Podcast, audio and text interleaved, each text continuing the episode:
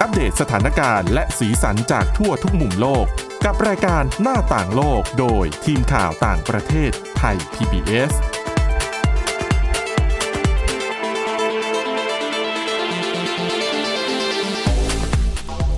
สวัสดีค่ะ คุณผู้ฟังคะต้อนรับเข้าสู่รายการหน้าต่างโลกค่ะ วันนี้เราก็กลับมาพบกันอีกครั้งนะคะ เช่นเคย สถานการณ์ที่เกิดขึ้นในยูเครนนี่ก็ต้องยอมรับว่าเป็นเหตุการณ์ที่มันแบบสร้างความเปลี่ยนแปลงในหลาย ๆ ด้านของโลกนะคะ แม้แต่ในเรื่องของผู้อพยพนะคะ เราจะมาพูดคุยในประเด็นนี้กับคุณวินิษฐาจิตกรีค่ะ แล้ววันนี้พบกับดิฉันสวรักษ์จากวิวัฒนากุลค่ะ สวัสดีค่ะ ค่ะก็ก็ถือเป็นวิกฤตอีกครั้งหนึ่งนะคะที่ทำให้ต้องมีการอพยพออกนอกประเทศนะคะ อืม ทีนี้ส่วนใหญ่ประเทศปลายทางเนื่องจากว่าเขาอยู่ในทวีปยุโรปเหมือนกัน ค่ะ ที่อพยพก็ไปในโซนยุโรปเนี่ยจะง่ายกว่านะคะแล้วก็สถานการณ์ในยูเครนจริง ๆ เนี่ยมันก็แตกต่างจากหลายกรณีนะ อย่างก่อนหน้านี้ถ้าเป็นอย่างโรฮิงญา อืม หรือเป็นเอ่อซีเรียอย่างเงี้ยนะคะ ค่ะ โรฮิงญาเนี่ยลำบากเลยเพราะว่าอ่ะถ้าพูดกันตามความเป็นจริงก็คือ ก็จะเป็นเป็นกลุ่มชาติพันธุ์ที่มีความเฉพาะตัว แล้วก็พูดถึงรายได้ความรู้ความศึกษาเนี่ยก็ไม่ได้มาก แล้วก็มีเรื่องของความเชื่อศาสนา ใช่ อีก ดังนั้นการจะอพยพไปอยู่ประเทศอื่นๆเนี่ยก็จะมีข้อจำกัดเยอะหน่อย อืม แต่อย่าง ค่ะ ยูเครนเนี่ย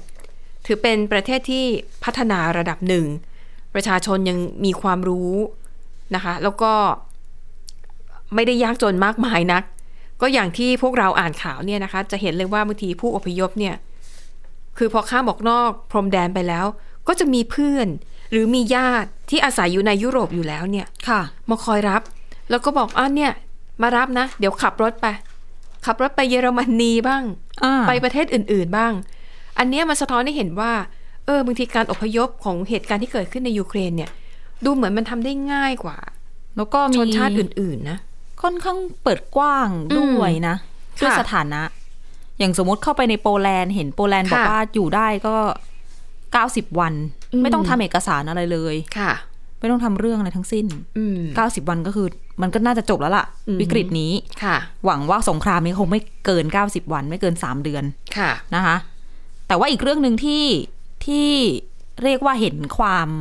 อาจจะเหลื่อมล้ำเนาะ อืม มากหน่อย ค่ะ ต้องบอกว่าอันนี้น่าสนใจมากเป็นคอลัมน์ opinion ความคิดเห็นนะคะ ของคอลัมนิสต์คนหนึ่ง ค่ะ ที่เอ่อสำนักข่าว CNN เอามาเผยแพร่บนเว็บไซต์ คนเขียนเธอชื่อโมคีมาคูรา ค่ะ เป็นผู้หญิงผิวดำเป็นชาวแอฟริกัน อืม หัวข้อที่เธอเขียนมาเธอบอกว่า คือเธอขึ้นมาตรงๆอย่าง นี้เลยนะ ดิฉันแปลให้ฟัง เธอบอกว่า เธอน่ะ เป็นคนดำ อืม เป็นคนแอฟริกันเป็นผู้หญิง ถึงเวลาแล้วที่ฉันต้องเปลี่ยนช่อง ค่ะ change the channel ทำไม ชแนลของอะไร ทีวี อือฮะ ก็คือดูทีวีอยู่ถึงเวลาต้องเปลี่ยนแล้ว เพราะอะไร ค่ะ เธอเท้าความแบบนี้ เธอดูทีวีอยู่เป็นรายการสัมภาษณ์ของสำนักข่าว BBC นะคะ ค่ะ เกี่ยวกับเรื่องที่รัสเซียบุกโจมตียูเครนนั่นแหละ คนที่ให้สัมภาษณ์อยู่คือเดวิดซักเวลลิเซอร์เป็นผู้ช่วยหัวหน้าอายการ อืม ของยูเครน อืม BBC ก็สัมภาษณ์เรื่องสงครามที่เกิดขึ้นและความสูญเสียต่างๆ แล้วคุณอายการคนเนี้ยก็พูดว่าโอ้โห มันเป็นเรื่องน่าเศร้ามากเลยสำหรับผมเนี่ย ที่เกิดเหตุการณ์นี้ เพราะว่าผมเนี่ยต้องได้เห็นคนยุโรปหนึ่ง ตาฟ้า ผมบลอนด์ อืม ถูกฆ่าตาย อืม สามข้อเลยนะ ค่ะ ยุโรป ตาฟ้า ผมบลอนด์ซึ่งเธอก็บอกว่ามันคนเขียนเขาก็บอกว่ามันไม่ใช่ ค่ะ ไม่ใช่คำพูดของเขาหรอกที่มันสะเทือนใจ ค่ะ มันเป็นนัยยะ ค่ะ ของสิ่งนี้มากกว่า อืม จริง ๆ แค่คำพูดดิฉันก็ ก็เราก็รู้สึกแล้วนะ ก็สะดุดแล้ว เพราะว่า อ่ะ เราก็ไม่ใช่ผมทองตาฟ้าเหมือนกัน ใช่ เราก็หัวดำหน้าเหลือง ผิวเหลือง อาอะไรประมาณนี้นะคะ ค่ะ ซึ่งยิ่งถ้ามองไปถึงนัยยะ เธอบอกว่าเนี่ยที่เขาพูดอะมันแปลว่าอะไร มันตีความได้ว่า ชีวิตทุกชีวิตบนโลกไม่ได้มีค่าเท่ากัน และมันก็นำไปสู่อีกความคิดหนึ่ง ค่ะ อาจจะในหัวของคนพูดนะคะว่าเชื้อชาติ บางเชื้อชาตินั้นเหนือกว่า ม เชื้อชาติอื่น อืม ๆ ซึ่งเป็นหลักการพื้นฐานความเชื่อพื้นฐานของเรื่องของการเหยียดเชื้อชาติหรือว่า racism ค่ะ และนี่ยิ่งน่าตกใจเข้าไปอีกสำหรับผู้เขียน ค่ะ ที่คำพูดของคุณอายการยูเครนคนนี้ ไม่ได้ถูกแย้ง อ๋อ โต้แย้งหรือว่าอะไรเลย หมายถึง ต ผู้ ลอ สื่ ด อข่าว การ ก็ สัมภาษณ์ใช่ อืออห่อหมวกก็คือ ถู ไม่ ก ไม่หือไม่อือก็ฟังไปเรื่อยๆ เป็นอย่างนั้นค่ะ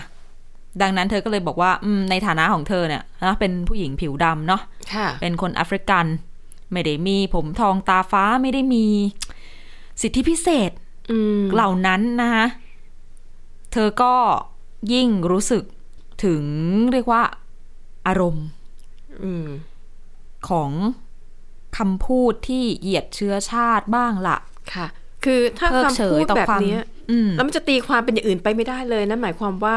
อ้าวอะไรพวกผิวดำผมดำตาดำ ค่ะ คือชีวิตมีความหมายน้อยกว่าคนที่ตาสีฟ้าแล้วผิวขาวหรืออย่างไร ถูก นะคะ แล้วมันไม่ได้เกิดขึ้นแค่ คืออันเนี้ยเราไม่ได้มาโจมตีสำนักข่าว BBC นะคะ ค่ะ เพราะว่าผู้เขียนเขายังพูดถึงอีกหลาย ๆ ช่องไม่ว่าจะเป็น ค่ะ CBS Al Jazeera เอ่อทีวีของฝรั่งเศสของอังกฤษนะคะ ITV อะไรต่างๆ ซึ่ง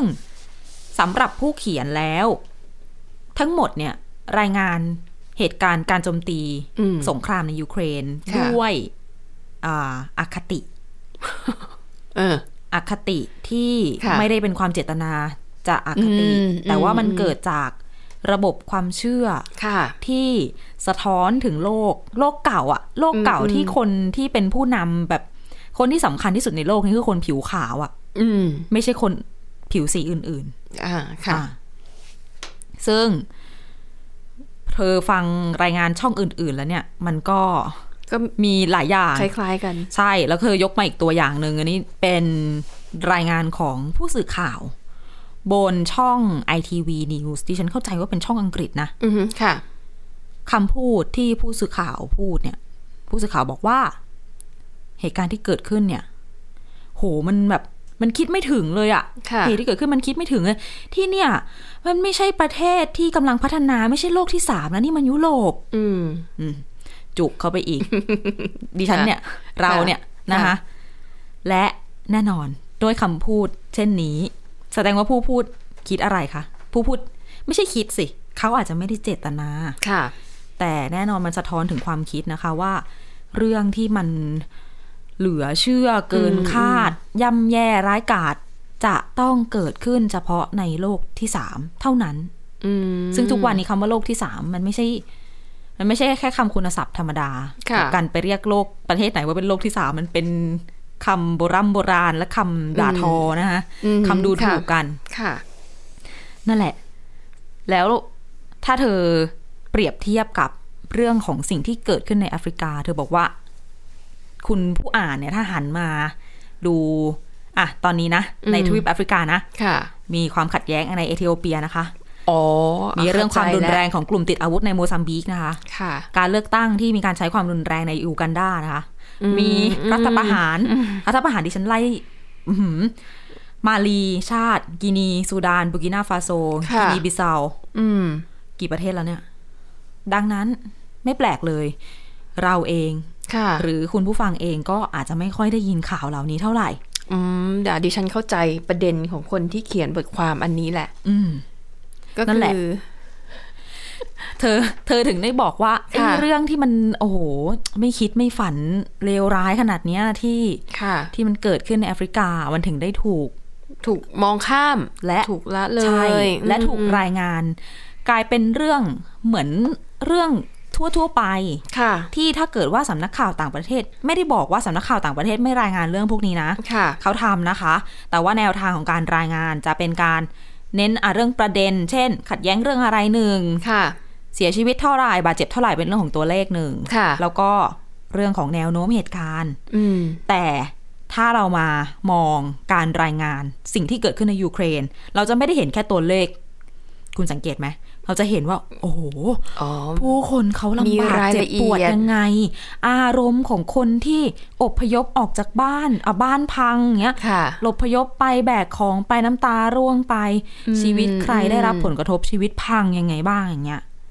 เออ มันก็เลยเป็นสิ่งที่ทำให้ผู้เขียนเขาตั้งข้อสังเกตว่า เรื่องราวของของของคนที่มี ค่ะ ชาติพันธุ์เดียวกับเขาในแอฟริกาเนี่ย ค่อนข้างจะมีการวิเคราะห์ หรือการรายงานที่ออกมา อย่างเรียบง่าย ค่ะ ไร้บริบท ไร้อารมณ์ร่วมและความรู้สึก ค่ะ แต่กลับเน้นใช้การนำเสนอ อืม ที่เน้นข้อความที่แบบดึงดูดสายตา เธอยกตัวอย่างแบบนี้ เธอบอกว่า อ่าอย่างการพูดถึงเรื่องที่เกิดขึ้นในแอฟริกาอย่างเงี้ย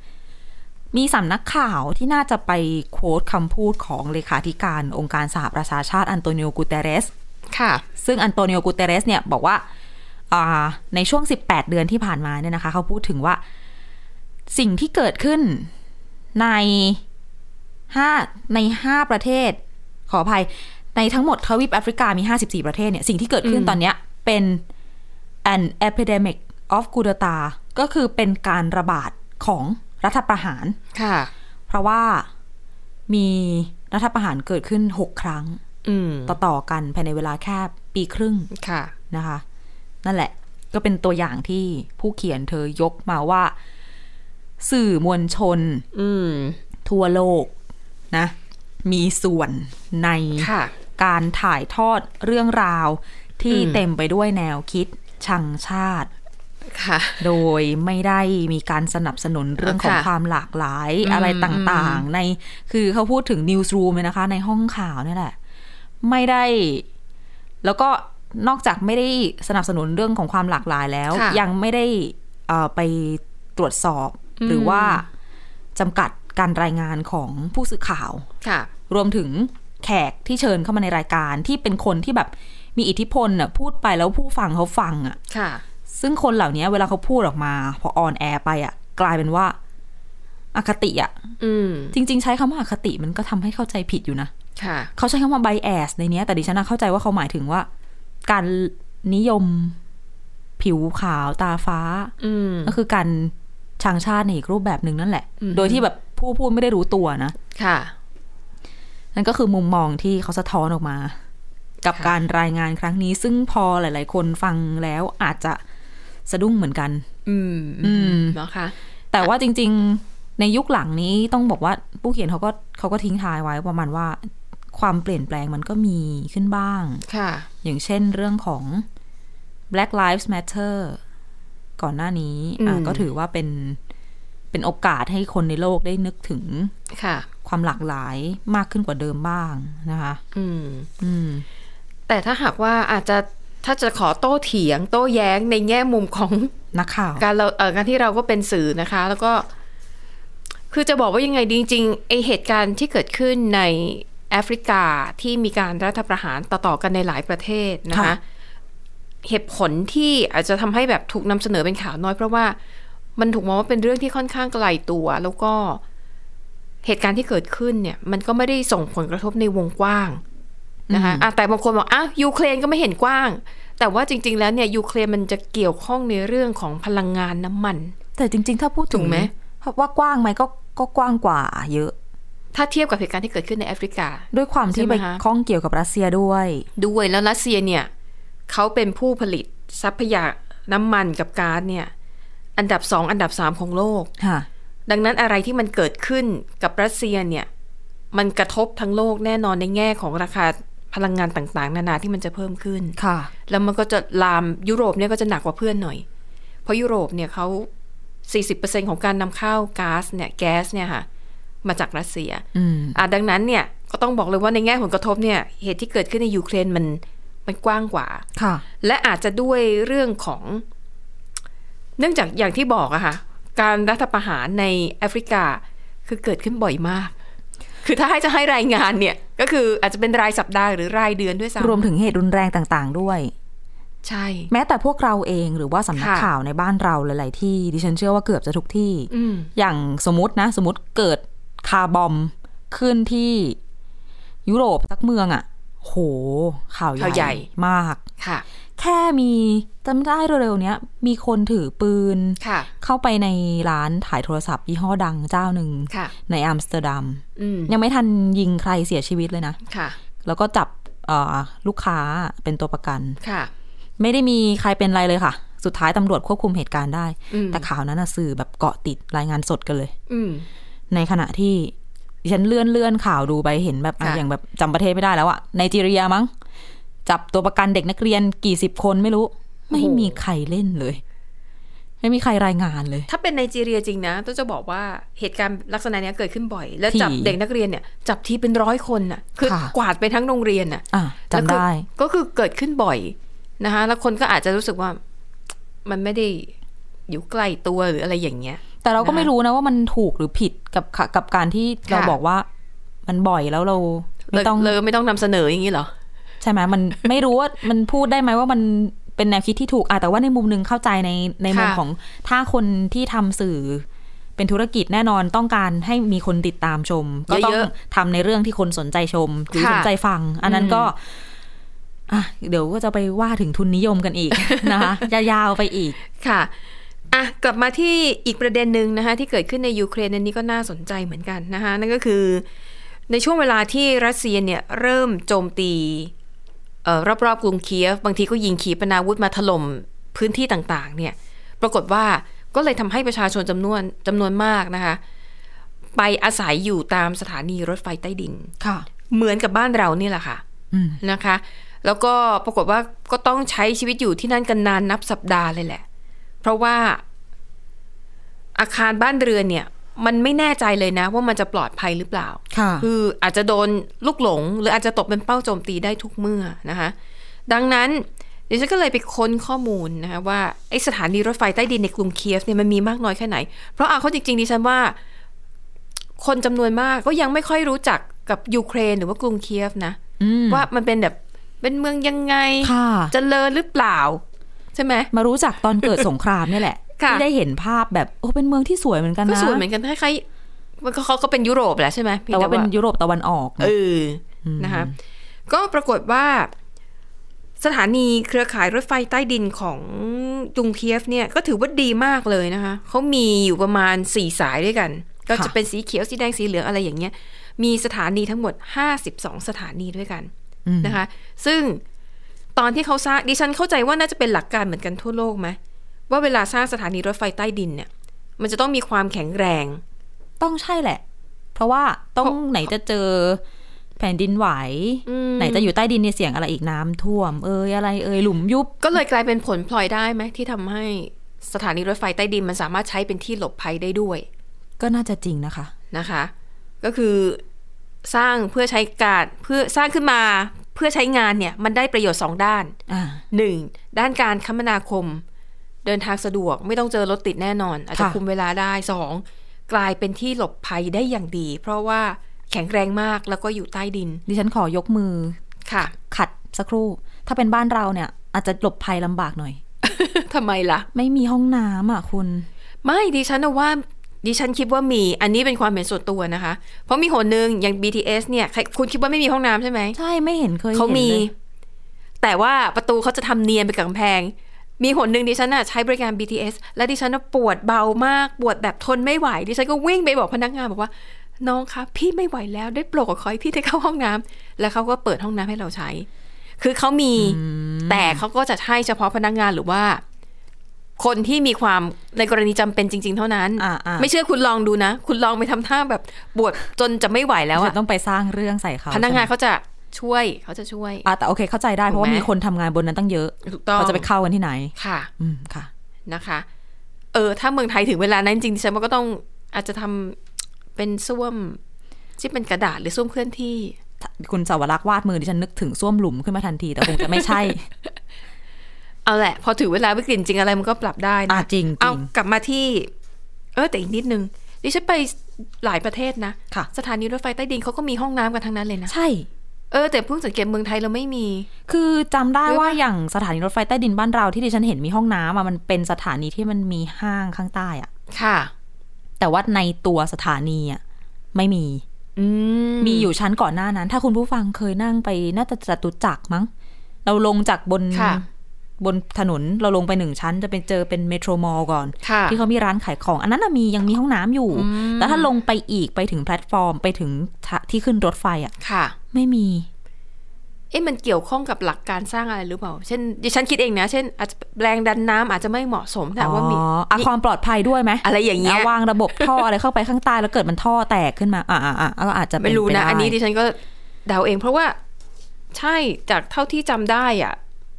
ในต่างประเทศอะมีห้องน้ำแต่ห้องน้ำคือจะอยู่ชั้นต้นๆไง ค่ะ มันจะไม่ได้อยู่ลึกลงไป อืม อ่ะนะคะ เอากลับมาที่ ยูเครนกันต่อ ค่ะ สถานีรถไฟใต้ดินในยูเครนมีทั้งหมด 52 แห่งด้วยกันนะคะ ซึ่งก็แทบทุกแห่งค่ะ ก็กลายเป็นสถานที่หลบภัยไปเรียบร้อยแล้วนะคะ ก็หลายสำนักข่าวค่ะ ก็ไปสัมภาษณ์ เออเขาเป็นหัวหน้าที่ดูแลเรื่องการรถไฟในกรุงเคียฟนั่นแหละเขาบอกว่า